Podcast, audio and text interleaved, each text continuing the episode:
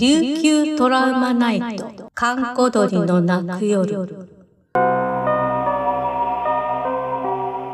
古典怪談朗読劇。琉球の古典怪談をラジオドラマでご紹介しましょう。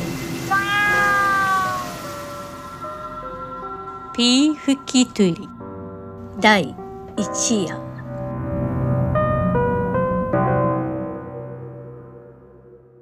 昔の話である。沖縄本島から一人の仮眠地が海を渡って石垣島へとやってきた。仮眠地とは神と人の間をつなぐ役割のことであり、彼女の評判を聞いた石垣島のアジ、つまり役人が直接話を聞いてみたいとの切なる願いにより、彼女を島に呼ぶことになったのである。おお、これはこれは。お前が琉球の島々にあまねく知れ渡った、あの仮眠中か。はい。私をはるばる首里から呼んだのはあなたでしたか？うん。わしはいろいろとお前に聞いてみたいことがあるのだ。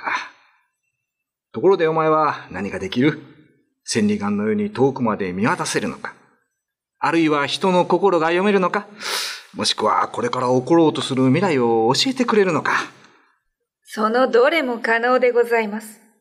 アジ殿は、一体何がお知りになりたいのですか？うん。手始めに聞きたいのであるが、わしはもっと権力と金が欲しい。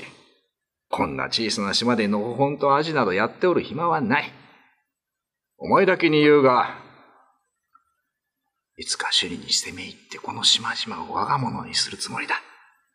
そのために何が必要か。教えてくれ。アジ殿、それはまた恐ろしい願いでございます。恐ろしいだと？はい。非常に恐ろしいことでございます。あなたは首里王府を倒して新たな王になるおつもりなのですか？当たり前である。お前の後ろに神がいるように、わしの後ろにも神がいるのだ。この神がわしを王府討伐へ向かわせるのだ。お前の神は何て言っておる？時期はいつ頃だと。そんなこと、私に答えられるわけがございません。私は首里王府に属する聞こえ王君様の進化にございます。その首里王府を倒すなどとおっしゃるあなたの協力はできかねます。すぐにでも私は首里に戻り、ことの次第をすべて王にお話ししなければなりません。ああ、いや、うん。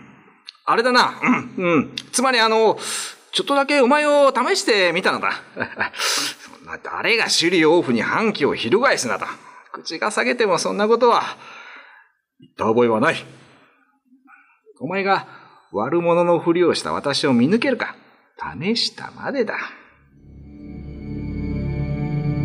この石垣島のアジは知恵もなくただ野心だけが大きい役に立たない男であった。上んちはすぐさまこのアジの思いを見抜きすぐにでも首里城に帰ろうと逃げるようにアジの屋敷から退散した。だがアジもバカ者ではあったが権力者の一人であった。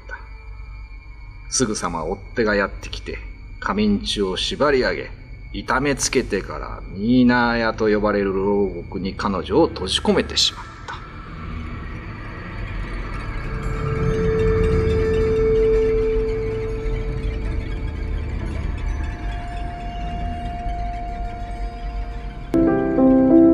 スクリプト小原武史朗読神崎秀俊山内千草でお送りしました。